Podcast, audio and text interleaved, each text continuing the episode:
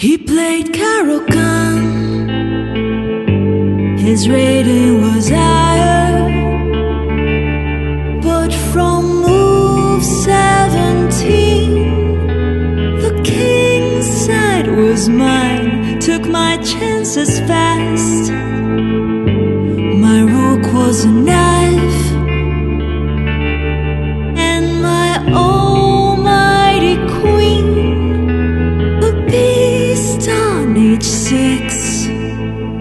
Hello, everyone, and welcome to Ladies Knight, the official podcast of U.S. Chess Women. I'm your host, Jennifer Shahade, and you are listening to the artist Huga of HugaMusica.com. And that is a song that certainly captured my heart. Oh, Capablanca. His bishop was small. Thanks to everyone who supports the podcast through shares and reviews and Apple Live. If you want to get more involved in all we do at US Chess to empower girls and women through chess, please consider a tax deductible donation of any size to our US Chess Women program and reach out to me with any questions. He has more experience. Hello, everyone, and welcome back to Ladies Knight. I'm actually here live in my new studio in Philadelphia with an awesome person. I've been wanting to get her on Ladies Knight ever since I started the show a year ago. Sabina Foisor. You all know about Sabina. She's amazing. She was a 2017 US Women's Champion. She's a women's grandmaster, a coach, a commentator, an Olympian, and a great ambassador for our game. Sabina, welcome. Thanks for having me, Jen. It's great to be here. Yeah, it's really fun having you and being able to see you in person as well. Um, I have to ask, uh, you've been doing a lot of coaching lately, but one new thing that you've been doing, you have been representing the United States at these World Youth Competitions, going as far as India yes. to teach the little ones. That was an amazing experience. I'm thankful for that to US Chess Federation for giving me the opportunity to be there as a coach. I was thinking to apply for this position for a while. And uh, when I received the news that I was selected to be one of the coaches, I was really excited. I, I think it's great to share your passion with others, especially with kids that have a future to try to get better. And yeah, it was great to be there. I what can I say? Just so exciting. What was the most surprising thing to you about teaching this delegation? I did say little ones. That was a bit of a mistake because actually your group, I think, was the the teenagers and the preteens. yeah, so actually I got two positions this year. I was the coach of the Pan Americans. That was all the way like from under 8 to 18 years old. These took place in July in Ecuador. And then the other one was the World Youth, which was indeed under 16 under 14, 16 and 18 uh, that was the one in India. So the first experience was the Pan Americans in Ecuador, and that's where um, I actually got to coach some of the girls. And I really hope they were excited to work with me and uh, have some of my experience. Um, and uh, I, maybe I'm not as strong of a chess player, but I think psychologically it's also very important, especially for girls. So I hope I was able to to transfer some motivation to them. And then uh, for the world youth, I I had. Um, a few girls that I coached, and um, I think it, it was the same way. I, f- I felt they were all really excited and in good fighting spirits, and uh, all of them did great, much better than than expected.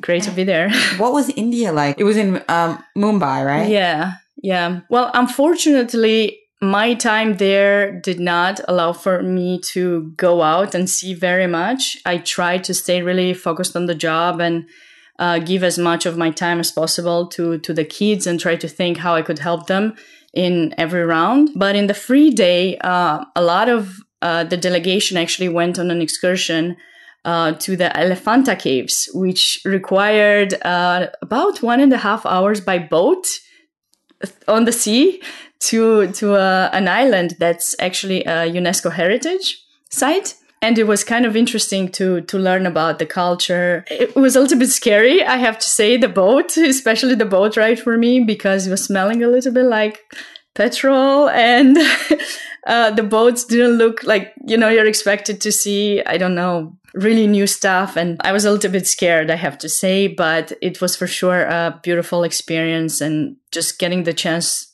for for some of the kids to see a little bit about other cultures. I think that was that was nice. Wow. It was a boat that was full, like probably on the boat there were maybe 300 people and uh, we were just sailing. I don't i Other actually, chess people? other other chess people no just the american delegation. The the organizers actually did offer a tour but we felt that that would be something more special. So we left from the gate of india which is supposed to be like a famous um, port in mumbai and uh, we went on this boat and there were some other people uh, there, but yeah, and Indian people. Indian people, Okay. yeah, not Okay. from the organization or anything, just us Americans, maybe a few other tourists, and uh, our guide. Actually, we did have a guide. So uh, from the Elephanta caves, and he told us the story that actually on that island there were uh, like natives, maybe up to 500 people, not more than that. And it was kind of interesting how he had learned English uh, because they didn't speak; they had some their own language there, and how he learned English from tourists. And yeah, it was was very interesting. It seemed actually when we left, it was really cloudy and foggy. So I was kind of scared because I didn't know where we were going. But actually, on the way back, it ended up being like a really beautiful sunny day. And we got to see the, the you know, to just enjoy the sea and just the calmness and just try to gather our thoughts of what we have seen there and um, just yeah so it was an interesting experience i really enjoyed being there but as i said you know that was just one day the free day that we got to enjoy the rest was pretty much work and i think work. yeah on the kids too Yeah, I So- bet. I mean, I imagine it's really hard in your position because you got all of these kids and there's so much preparation and so much database work that you could be doing as well as general motivation work. And then at some point, some kids start doing better than others. So is there a feeling that you're more obligated to help them because they're in the running for top spots? Like, how do you decide how to allocate your time when it gets really towards the finish line? That's true. Um, the the kids that I did have to work with weren't on the contending places to actually get the medal, unfortunately. But uh, I did try every single day to make sure everyone got as much as my of my time as possible. Uh, when I could give more, I would give more time, and um, it's for sure tough. But I think our delegation wasn't so big this time uh, compared to other times. I was told so. I think um, everyone got a lot of time with the coaches. And aside from us were there in in mumbai they had their private coaches as well. They were getting uh, hints from them of what to play. So we were trying to go a little bit maybe more in depth from what they already knew. So- Right, right. Sometimes people go to Skype as well as yes. And I've noticed that in the past years, um, there were a lot of coaches in these World Youth events and World Cadet events, and sometimes no women. Um, I know Beatrice Marinello used to be part of the delegation, but I haven't seen her name recently, probably very busy at Dalton. So it was really nice to see her name on the list because I think it's important to have a female coach in the delegation, especially when there's like, this time it was a bit smaller, but sometimes there's like eight to 10 coaches. And I think it's nice it's important for the girls to see that there's a female among them as well. Thank you. I appreciate that. I and I agree with you. I think it's important from the mot- motivational perspective and just sometimes if you just feel like something doesn't work out for you, you you have someone that you can talk to and I hope I have been open enough that they if there was anything to talk about, they felt that they could talk to me. In case you know that didn't happen and they hear this interview i hope that in the future they will not be shy or anything. We all have had maybe diff- difficult moments in our careers to try to overcome or you know maybe after a loss we didn't know what to do what to play. We felt discouraged. And i think when you have a, a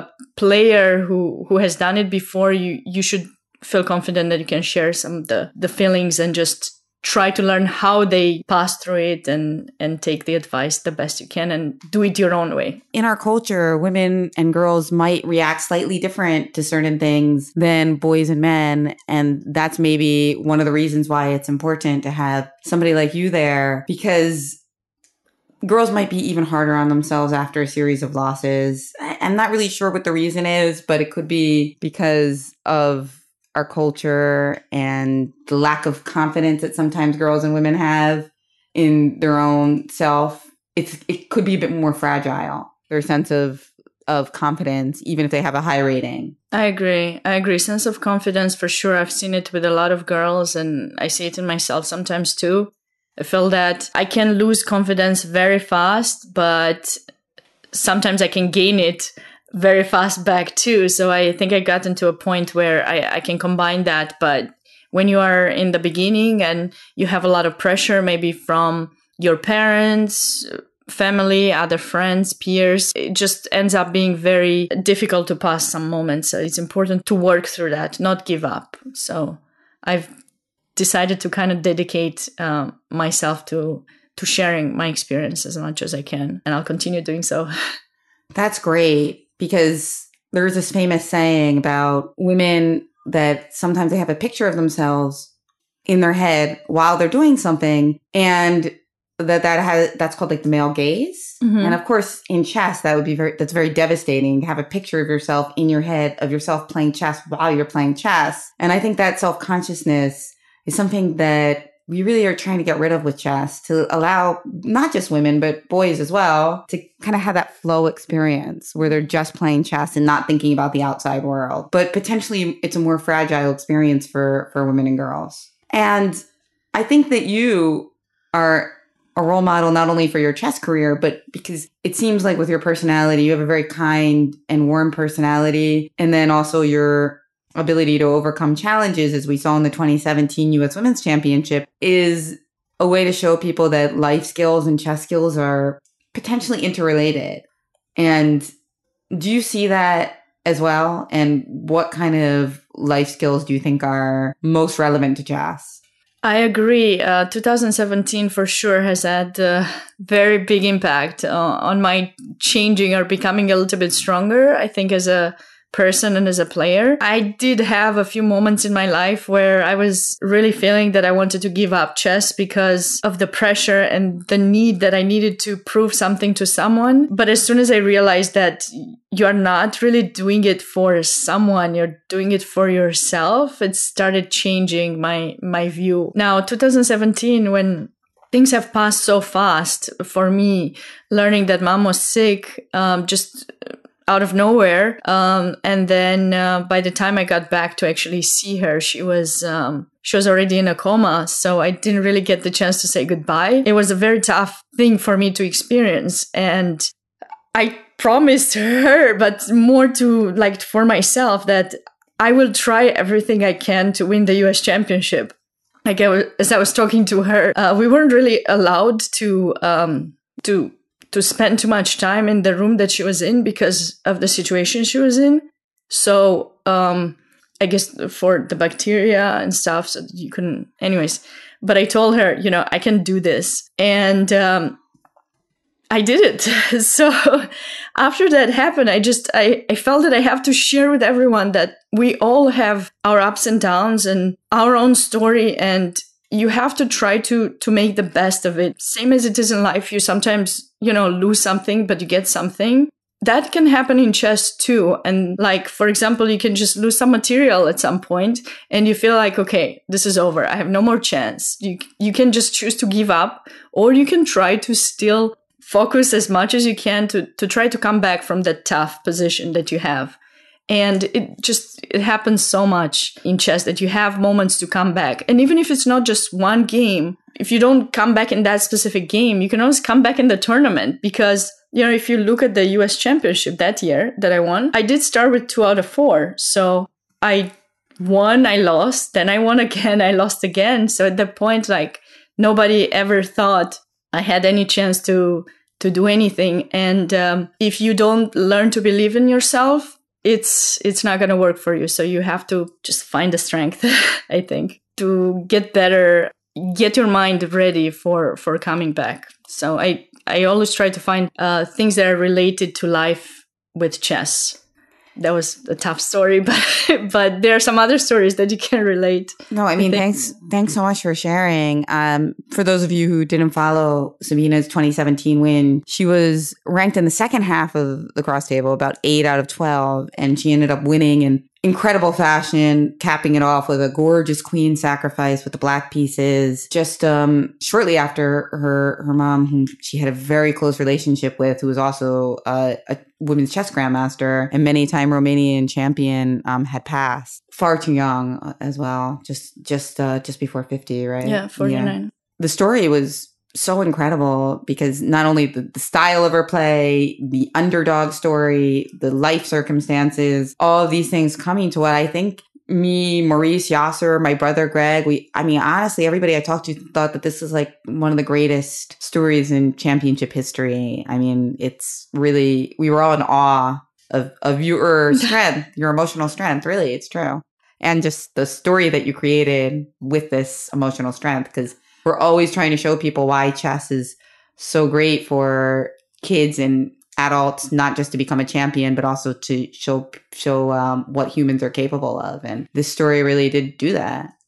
Thank you. I I think you can show a lot of you know compassion and and passion and just um, love too for the game and for everything. And but everything, I I think everything happens for a reason, and you also need to have a good support system for whatever you do. So I don't think I could have done it if I didn't have the rest of my family and, and my fiance supporting me those difficult moments. It was just um, incredible how how it happened, but they were able to kind of just exterior let me just keep me kind of in a bubble from other things that were happening and just make me just focus on on one thing which which was trying to play good good games and um, I don't think I could have done it without them. So I'm thankful to them for doing that. Sometimes I wish that it didn't have to happen this way. You know, anytime I'd give I'd give that story back and to have my mom back, but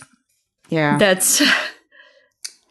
of course, yeah. I mean, but you're right that losing somebody you love so much, your your greatest fan, it gives you sympathy for for um, a lot of the world that has experienced those things and it makes you appreciate the people that you love even more. Yeah. I also lost my mom at a very young age and I experienced the importance of um, family and support networks that, you know, make something that is never easy a potential way to allow you to become even stronger and integrate the memory and the qualities of that person you love into the rest of your life and your personality. Yeah. You know? I, I think it's important. Yeah. And, and she has been my biggest uh, inspiration because she always she came from a, a, family that didn't actually know much about chess. She was introduced really at an early age. And then um, I remember she told me a story once that um, in, in one of the first times she played in a simul, uh, it was against a very strong uh, chess player. And after the simul was over, my grandparents um, took that, that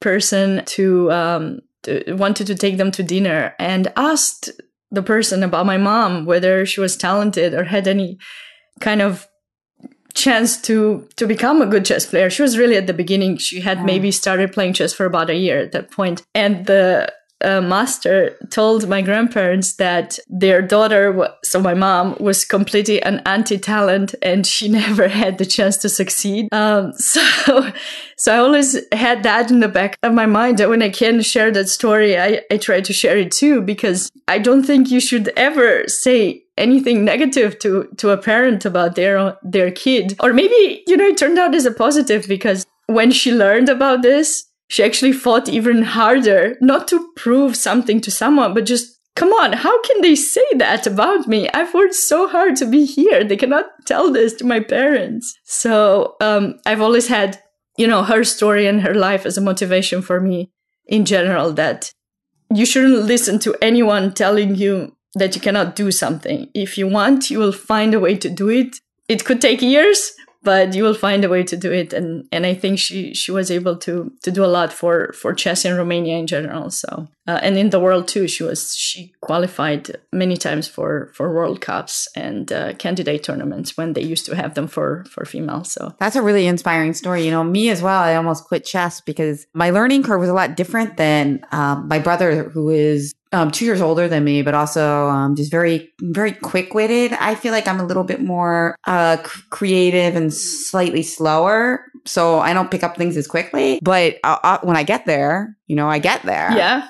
and so um, I really almost quit chess because people were like making comparisons about how like weak I was in comparison to him and my father as well. And like how it was really weird. And then when I, I did finally just fall back in love with the game and got back into it, but I, I can really see how damaging it can be for for children to get the sense that not like they didn't work hard enough, but that there's like something wrong with them, that they're they're like not talented. Like I I don't like that word because even though I do believe in talent, I think that it's very hard to determine with young people what might be different work ethic what might might be just a different type of learning curve that's true yeah and passion too passion is yeah. important and having this drive yourself to want to get better and not needing someone else to tell you or pushing you from the back. Although some kids do need a little bit of pushing, I think if they have the passion to to try to get better, it, it's going to happen at at some point. So passion is is very important and the thing with talent, I think it's not enough to just be talented, or even if you're not talented, you can really work hard and, and still get to, to a point that, that you want to be. I think, I think it's these days, there are so many ways that you can get to, to have someone coaching you or coach yourself that you really shouldn't, um, shouldn't tell anyone that they they can't make it or that they're not talented. And maybe maybe what you can say if you're a coach or a teacher maybe you can tell the parents for example if you were to to teach a kid you can tell the parents look i think my style of teaching doesn't really work well with your kid. We don't really work well together. I don't see a click between us. And i think it's better that we separate ways even if you have the feeling that the kid is not going to get very far, but if you feel that there's no more way that you can help that kid, for example, you should you should be open, I think, to to the person or to the parents of the kid that you're you're coaching. And that way you give them the opportunity to find themselves later. You should not end anything with a negative. Always try to stay positive. I think that's that's very important. Yeah, I agree. And when you look back in the 2017 championship that you won, like what memory sticks out to you the most? Well, I remember, of course, the final round. That was for sure something, eh, so many things happened so fast. So before the round, I remember me and Nazi were sharing first place, and I knew that I was playing with black pieces with an opponent who at the time was above my rating. And then I knew that Nazi was playing a player who was, well, currently is the US women's champion, Jennifer Yu. But at the time, she was this young girl, maybe uh, lower rated than Nazi was. And Nazi was my friend. So you know, to kind of fill in a position that, okay, what's happening now? Which one of us, you know, is going to win or are we both going to win and should we meet in a playoff? What's what's going to happen? There's so many thoughts. But then i told myself no look i've done really amazing and to try my best to play a good game. And uh, i listened to elshan that day. Um, i was going to play some other opening queen's gambit and then he said no look you kind of need to win and that's let's not go for that for now. And just I listened to him. I saw last minute this game that my opponent had played and I was like, she might play this. And she actually did play the line that that um I reviewed a few moments before the game. And uh, okay, she did change at some point, but I did get a very good position. And I remember seeing this beautiful, you know, mate. I actually saw it when I when I played Rook F6. So for those of you listeners who have seen the game or not seen the game, Rook f6 is, I think, was the best move that I made in that position because I'm bringing my final piece into the attack. And I was kind of seeing these ideas that if she moves the rook to g1, I can sacrifice the queen. And, you know, I feel like there should be a mate there. I feel that I should be winning. And then when I see her playing that move, it was just like, wow, I cannot believe it. Let me just double check. And I remember as I was making the move to sacrifice the queen in, in G1, everyone came upstairs to take pictures. So I knew that, all right, um, clearly I have calculated correctly, or I clearly am missing something, and they're going to take a bunch of pictures of me losing this this game. But uh, I I had seen that I have at least a draw, so I, I wasn't really that worried. That was just something that popped into my mind, and then I wasn't even excited that I might become champion. The first thing that I did was I went to the um, arbiter. I, I asked it was Frank Guadalupe, and I asked him, Frank, did I make my IM norm? Did I make my final IM norm? That was kind of in my mind, you know. I wasn't thinking about the title. I was just like so excited that maybe I I achieved that. And he was like, I'm sorry, Sabina, because of the rules of this tournament. We're missing an IM. I was supposed to have another international master in the tournament. And it's like, no. and then, you know, after that came the time that I had to wait and see what was happening in Nazi's game. And I actually did try not to look for, for some time because you cannot wish your friend to lose just so that you become a champion. So I was like, okay, I'm, let's just be happy. Elshan and I went went outside of the club and just relaxed a little bit, just walked. And then we came back in, and there was a moment where we realized that Nazi had blundered and she wouldn't win, so I would I would be the champion. So then there's a video that Maurice made that went viral.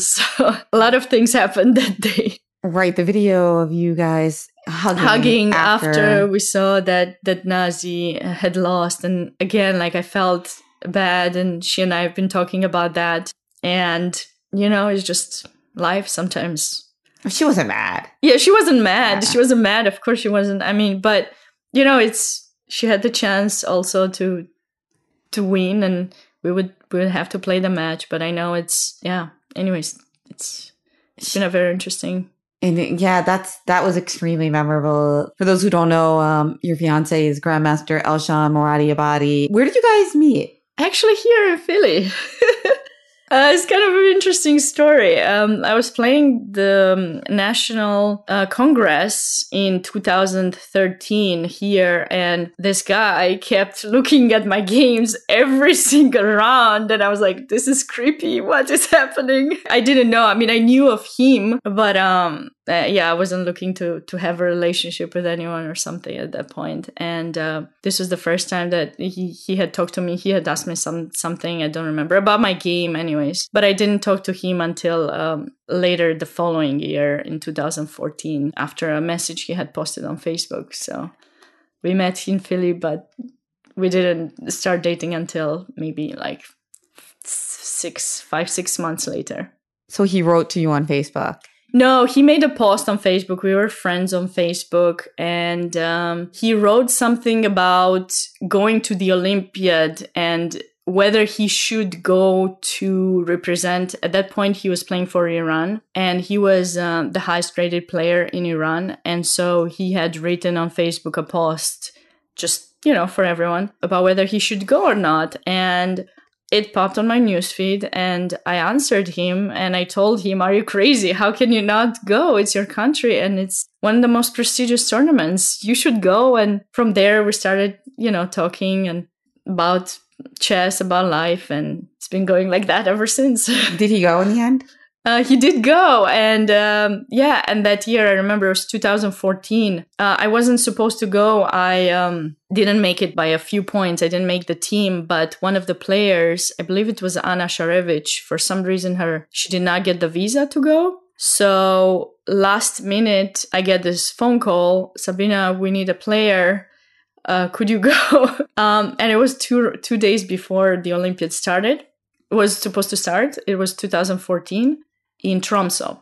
So uh, we ended up going together. I mean, not together. He was representing Iran. I went to represent the the US, and I had probably there one of my best Olympiads also. So yeah, Yeah, was- that's right I had But- five out of five, but unfortunately, last two rounds I lost. So it was disappointing, but it was kind of an amazing um, thing to be able to go once again represent US team.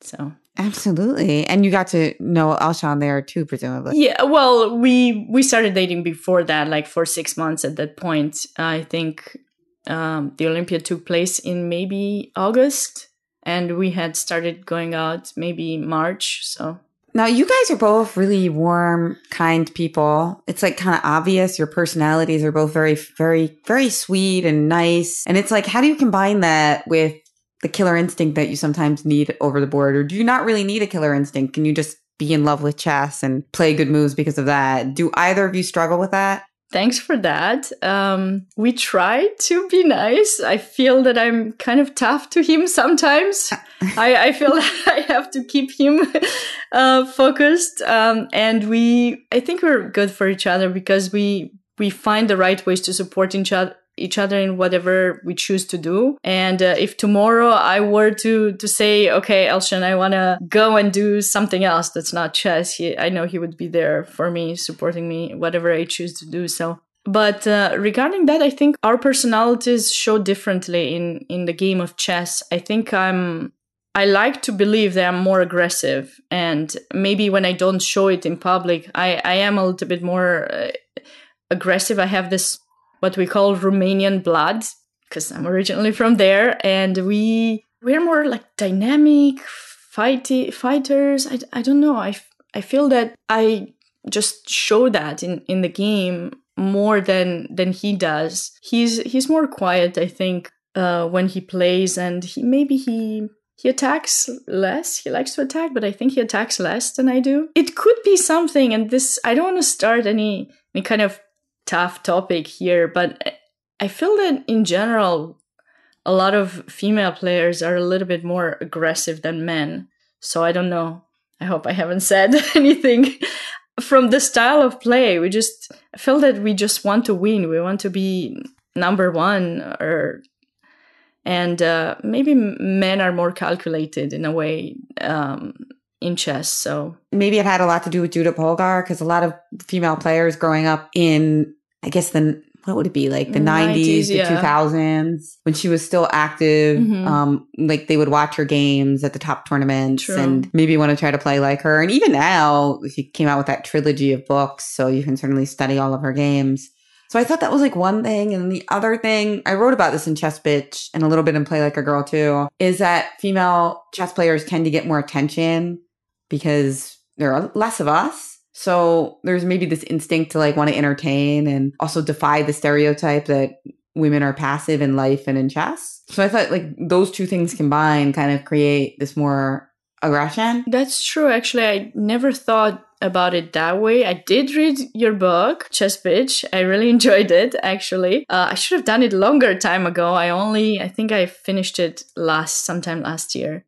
I agree about Judith. Uh, actually, when I was a kid, I had a poster of her right next to my bed. So when I would wake up, I would see her and just feel inspired uh, by her. I had cut it off of this magazine. I don't know if my parents were happy or not, but I had already done it and sticked it with some tape to on the wall. So uh, they thought that was that was nice. And she did have this very aggressive style, but I don't know if you really need to prove something. I don't think you should need to prove something. I think it just um, I'm not sure about needing to prove something necessarily. Well, I don't know if need, more just like that could be a factor that you don't want to like bore all these people who are really excited to watch your game. True. I think I, I felt that sometimes. You know, maybe your more people are going to be watching your games, and it's like, okay, let's have some fun. Let's it's make it true. interesting. That's true. Yeah, and there's there's less less to gain as a female player too. So because of that, you can try to to take a little bit more risks because you know i mean if there's much less to gain you should take more risks to try to get to the top so yeah that could be that could be a factor personally i really wish i was more aggressive but i think i always play much better positionally so it's tough to say but well, that that game from the U.S. Championship. Yeah, Emily, that's true. Yeah. So that poster you had of Judith in your room um, was like from a magazine. Like, was she in the middle of the game, or was it like a cover photo? Uh, she was no, it was not a cover photo. It was in one of these magazines they used to have in Europe. I think they still have it. Europe Échec, so Europe Échec, so uh-huh. chess. And um, I just uh, yeah, we were we were receiving that in Romania when I was a kid, and my dad had a stack of all of them. He said at some point he was going to read them. I'm not sure if he's reading them now, but yeah, so I just cut it, and I think she had some positions too from from uh, her best games or something like that. So I um yeah i just cut it up and uh, i read a little bit about their story too because i think in maybe early 90s um, my parents had them in mind as you know some geniuses. The, it was a story that had made highlights about these three girls, um, Polgar sisters, who were doing amazing and competing at the high level with strong grandmasters. And so I heard about the story that the parents would sometimes, the father would just cut different positions at night and would stick them on the girls' rooms. And when they would wake up in the morning as they were, you know, brushing up their teeth or something, they would just look at the positions and try to solve them. So I guess in a way, as a kid, you know, maybe I was seven, eight years old, I, I thought, oh, that sounds great. I should do that too. So that's kind of how it, it got started, I think. Yeah, that's that's amazing. Yeah. Yeah. I know that um I felt the same way and um Tatev Abrahamyan who's uh, around your age as well, also super influenced by Judith. It just makes me sad because I wish like there was somebody of that elite level right now in in the women field, but right now we don't have anybody in that like top 10, 20 players because I do think it would make an impact, make more motivate girls more. Possibly, yeah, for sure. I mean, um, Hou Yifan was getting really close, and then Mhm. she did stop a little bit for to pursue her passion for for studying as well. But I think now she might be back to chess, or at least I've seen her last weekend playing in the Bundesliga. So maybe she's thinking she's considering coming back to chess. I feel that she's the one who can certainly have some um, she's really close. I mean, she's really close to Judith. But there are some youngsters too these days who are, you know, below 20 years old and over 2400 and maybe 2450, some of them. So I think um, we are certainly seeing more girls these days that continue their passion for chess. And I hope to see more support in general for, for females so that they can continue this passion and, and not have to give it up for because of society reasons or having to get married or something. Just, you know, hopefully there will be someone who continues supporting girls. And I actually admire Hou Yifan for what she did going to Oxford. And I saw a video of her doing an inspiring event for women in uh, New York Mhm. in conjunction with her move next. We posted an article about it on CLO as well. And she, uh, obviously is just an amazing player but now as she's going to oxford her english is getting better and better Mhm. and so she's able to like express all the brilliant thoughts that she has about life as well Yeah. so if she comes back into chess now, I think it's even better because even more people can kind of like understand. Although her English was never bad, like it was always pretty good. But Mhm. you know, I think she can like more fully express herself, and Yeah. that this will be really good if she starts playing again. it's it's important Yeah. for sure and i think it's important for for girls in general to just say their thoughts and what they want and where they're at and what they might need you never know who can uh, come from behind and just feel inspired by what you're saying and and want to help your career so I mean, why not? Why why couldn't chess get sponsorship like other sports? Why couldn't we, you know, just wear the gear of, of a, you know, famous brand and and just, you know, chess players are cool too. I think um, for a long time a lot of people are saying that chess players are geeks, but I mean, why? Why why make that uh, you know, narrow um, statement? I think a lot of chess players have way more than just uh, playing the game of chess. I think we're passionate about other things as well, and uh, we can for sure, you know, find uh, find the right words or ways to to inspire companies to to choose us too. Well, yeah, especially now that being geeky is like really cool. Yeah. I mean, that's pretty much taken over. I don't see any argument anymore. yeah, the So brains have definitely won out in the in the in the cool competition. The only problem now is I feel like in culture, like it, to be really popular and successful and a celebrity, like I think people want you to be super smart and super hot. Like they want that kind Yeah. of like combination, which is okay. I mean, I get it. That's good that brains are being privileged more than they used to be and Mhm. desired. But I also think it's like a lot of pressure. Like I remember seeing a tweet about trophy wives and some woman was like, okay, now I have to look as hot as a trophy wife, but also be as brilliant as the man that she was trying to marry. so extra hard work on women that they have. But you know i think that's that's a little bit too much and that has been something that i've been some people struggle with like um, having to look a certain way. I mean i think there's more change these days. You, you don't need to to take uh, to have a specific shape. You can be yours your size and feel comfortable in your body and and people shouldn't really necessarily just look at that. I'm very much inspired these days by ashley graham. I don't know if you heard of her. She's she's a, a model Plus size there's a model? plus plus size but i think she doesn't like to use that term she uses another term that i can't think of right now Body She's- positive? possibly Yeah. she's very positive and i enjoy just looking at at her and listening to her speeches because it kind of helps me because i feel like sometimes you know I've, I've struggled with my own weight and i feel that people look at me differently since i've gained weight um, than than before and it can have a negative impact on you as a person like you don't know what's happening to the person maybe they are sick maybe they have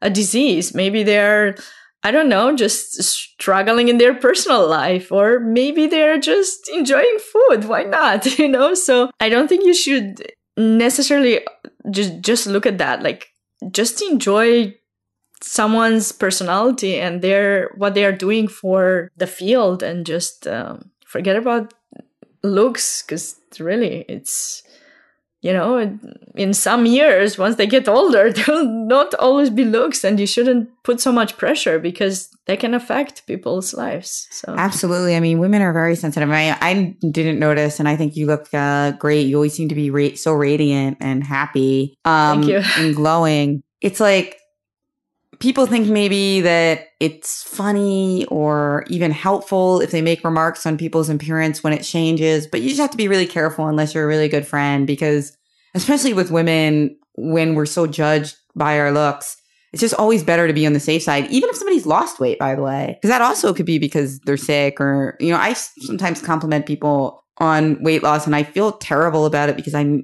don't, I know that it's wrong, but I just like can't help myself because I'm yeah. just in this culture. And I feel Mhm. like I'm torn between my philosophy, which is I shouldn't compliment them, Mhm. and then the culture that I'm in, That's which is true. if I do it, maybe they'll feel good and they'll feel Yeah. happy. But, you know, I said that to a parent at the daycare and she's like, yeah, I'm trying to gain weight. I don't like it when I look like this. So And I'm like, she said it in a nice way though. She wasn't like mean. Yeah. She said in a way where I was just like, that's an, an example. Like, That's you true. say yeah. that. Yeah, and I encountered that a lot of times, and it's been hard for me. This is a part of the American culture that's very hard for me. That in Romanian cul- culture, at least, I wasn't really raised to give too many compliments. So when I get one, I don't know what to say in return, and I, it's not like I, I just I want to be as real as possible. I this is like my my way of life. I try to be as real as I can, and I, don't want to tell people what I don't feel, but just because I don't say it, it doesn't mean that I don't feel the same way about them. It happens to me. Someone tells me something. Oh, I love this or that about you, and I don't. I don't feel it's natural for me to tell them in return. Oh, I love this about you too, or something. And just I felt that there's sometimes awkward awkwardnesses in in conversations because I I don't know.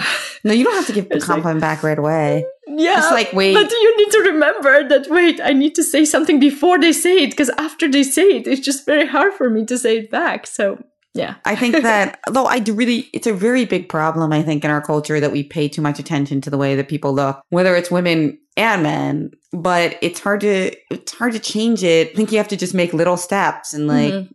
Uh, especially with Instagram and all these different ways that we're even focusing more on the way people look. It's super difficult, but I obviously being in chess is, I think, a step in the right direction because the whole game of chess, we're focusing on what's inside somebody's brain and the expression of that. Mhm. And I know that occasionally chess journalists and chess media get criticism because focus on women and girls photos and videos sometimes more than their games. And so that's something that I try to work on in my position as women's program director. I tell these organizers, like, you know, I love the cute girls playing chess, those photos that you're sending me, but can you also send me some games? Yeah. Send me some diagrams. yeah.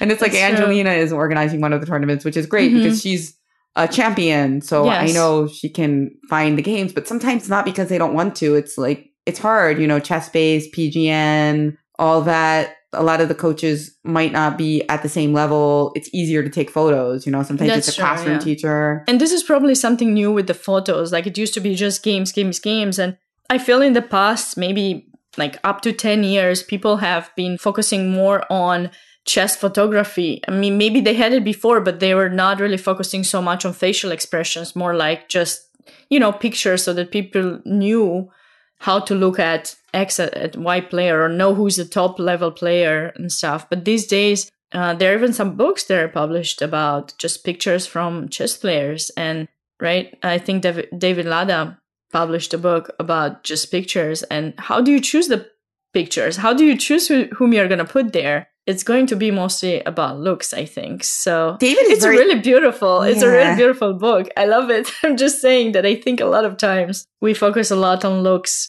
and maybe less on other things. But it's good that there's there's a, a pla- there's a plus because it shows chess more, and there are some very professional photographers who take beautiful pictures of players at the board in their thoughts.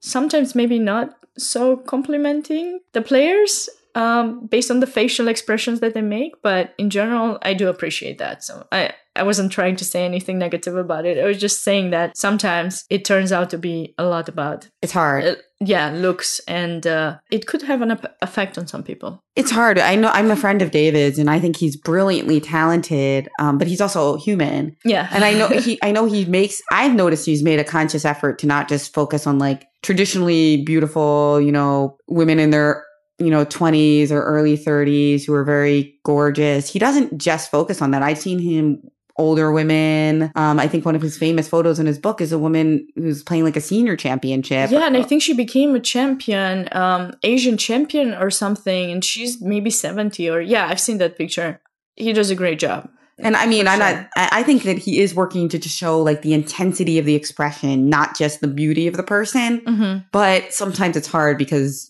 you know, if you're a human, you don't know what's coming from your talent and what's coming from the culture as well. that's true So obviously there's going to be like Yeah. some overlap, yeah but it's, it's good for chess. It's just like we need to also just be aware that the message that we're sending to girls is not, we want you to be a really good chess player who also looks really good while they're playing.